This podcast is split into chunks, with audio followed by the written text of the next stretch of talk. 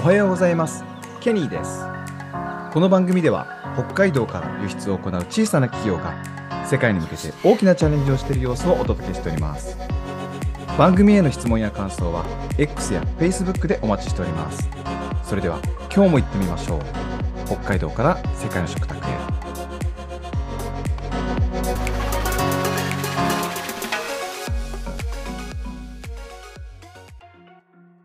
えー今週はですねゲストにノンプロ研の高橋則明さんをお迎えしております高橋さんおはようございますはい、おはようございます。今日は2日目ということで、このデジタルリスキリング入門書かれましたけど、か書いその出版された後に、えー全国回ってイベントを行われましたね。はい、そうなんですよ。そこで、えー感じたことというか、その出版してた時に思ってたことと、実際にこうね、読者を目の前にして感じたことみたいなことを聞きたいと思います。はい、そうですね。まあ、こちらの書籍、まあ、なるべくね、多くの方にあの手に取っていただきたいなというふうに思っていたんですけど、やっぱりそもそも、その、なんだろうな、SNS とか、そのブログとか、今やってボイシーとかで、その発信、ネット経由で発信していっても、うん。あの多くの人に届くかっていうと、あのそうじゃないなっていうふうに思ってたんですね。というのも、まあ、今までね、その8年ぐらいずっと同じ活動をしていて、うん。まあ、働くの価値を上げるために、まあ、いっぱいこう情報を提供してるんですけれども、うん。届く人には届いてすごい刺さるけど、届かない人には全然届かないなっていう、まあ、そういった印象があって、うん。なので、この、まあ、ネット系の空中戦だけだと、その、こう、まあ、世の中にこう一石投じるみたいな意味で言うと、まあ、ちょっと弱いなっていうふうに思ってて、うん。なので、この書籍出版のタイミングで、そのまあ、地上戦をあのし仕掛けていこうと。うん。でで僕はその半径5メートルって呼んでるんですけど、はい、全国各地にいる、まあ、ノンプロ犬の皆さんに協力を得て、うん。その人たちのを中心に人を集めていただいて、うん。で場所を用意して、で僕も行って、まあ、そこで半径5メートルの世界を作って、うん。そこでその発信をしていく。まあ、そうすることで、まあ、距離感も近いし、うん。熱量も伝わるんで、そのいつもやってる活動以上にその大きな力で、まあ、人を、皆さんを動かすことができるんじゃないか、まあ、それをあの試したいなと思って、全国ツアーを企画しました。なるほどですね。ありがとうございます。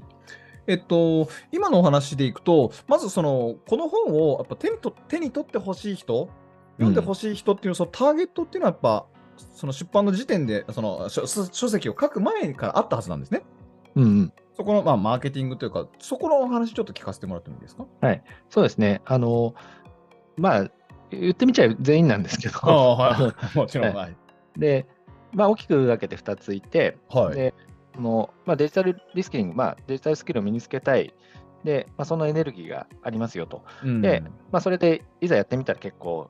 なんか一人だとしんどいなとか、はいやり方わかんない、まあ、そういった人がこう読んでいただくっていうのが、一番本書のメインターゲットになります。ただ、やっぱりよく言うと、あのまあ、いろんな人に興味を持って読んでもらいたい。まあ、全くそのデジタルに、まあ、興味がないとか、うんあのやる気がないみたいな人も、まあ、読んでみて、あのこうこれだったらやれそうとか、ちょっとやってみようかって、やってみたら、なっていただけたら嬉しいなっていうのがあったんですけど、うん。まあうん、こっちの方、こっちの方は、まあ、かなり難易度が高いっていう、そうですよね。まあそうね。う、あの今言っていただいたあれでも表現でもそうですけど、興味はないんだけど、この本を手に取って読んでみたって人ってなかなかいないと思うんですよ。うん、そうなんですよね。だから、それが、その、まあ、今回ツアーの半径うん5メートルでは、うんうんうんうんまあ起きてる可能性があるなというふうに思っていて、はいはい。あの要は、その、全国各地のメンバーが、まあ例えば友友人とか、この人、ぜひって思ってる人に声かけて、で、まあ、その、やる気で言うとね、まあ、いろいろあると思うんですけど、はい。あの、いや、そんなに言うんだったら、じゃあちょっと行ってみようかなって言って、行動を起こすってことが、その、地上戦だったらありえるんですよね。なるほどね。空中戦でなんかわわかんないやつが SNS でね、高橋ってやつがうん。なんか言ってるのだと全然響かないけど近くにいる知り合いが、いや、すごいいいんだよって言ったら、うん。このあじゃあちょっと行ってみようかってなるなっていうのがあって、なので、近い距離でその熱量を伝えていくっていうのも、すごい可能性としては僕はすごい感じています。うんうんうんその実際に現場に、イベントの現場に行ったりしてお話をしたところ、そのやっぱりそのどうしてもそのリスキリングとか、その横文字が苦手だから、そういうのなんかよくわかんないという人も多かったって聞きました。うん、そうですね。あの、やっぱり、これはなんかすごいむずむずいというか、全然把握しきれてないんですけど、僕自身うんも。うんうん。そのまあ、人によっては、そのリスキリングって横文字しか使った時点でもう、うんその情報をシャットアウトあーはいにはいはいはいはい。なっちゃう人もいるし、そうですね。あのそうなんですよね。でも、それは全員がそうっていうわけじゃなくて、まあうんそれぞれその動かない理由みたいなのは、多分、うん皆さんあるんですよ、動いてない人たちは。ででそれは多、分種類としてはいっぱいある可能性もあって、はい。そしてその本人たちもそれが分かってない可能性も十分あるなと思ってて、うん。例えば、あのまあ、いろんな調査でリスキリングなぜしませんかって言ったら、はいあの時間がないからとお金がないからがワンツーに来るんですよね。なるほど。ただ、そのじゃあ、時間がないって本当にないのかまあ、1日1時間もね、その例えば15分も全く捻出できないのかって言ったら、うんうんまあおそら。くその時間はあるはずなんですよね。なるほどな。ので、その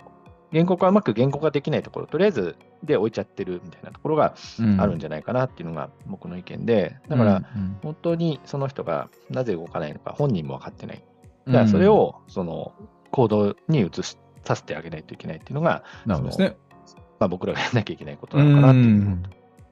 確かにそうですね。さっきおっしゃってた、そのね、半径5メートル以内の友人とかが、なんかね、この人がいいって言うんだったら、ちょっと話聞いてみようかなとか、うんえっと、そういうこうこう行動を変えるきっかけってきっとあると思うんですよね。そうですね。うん。なので、まあ、そういったその頭で理解してもらうっていうアプローチだけじゃなくて、まあ、はいはい。とにかくその心に届けるというか、まあ、うんとにかく動いてもらうとか、その魂込めるとか、まあ、そういったアプローチもかなり必要なんじゃないかなって思ってて、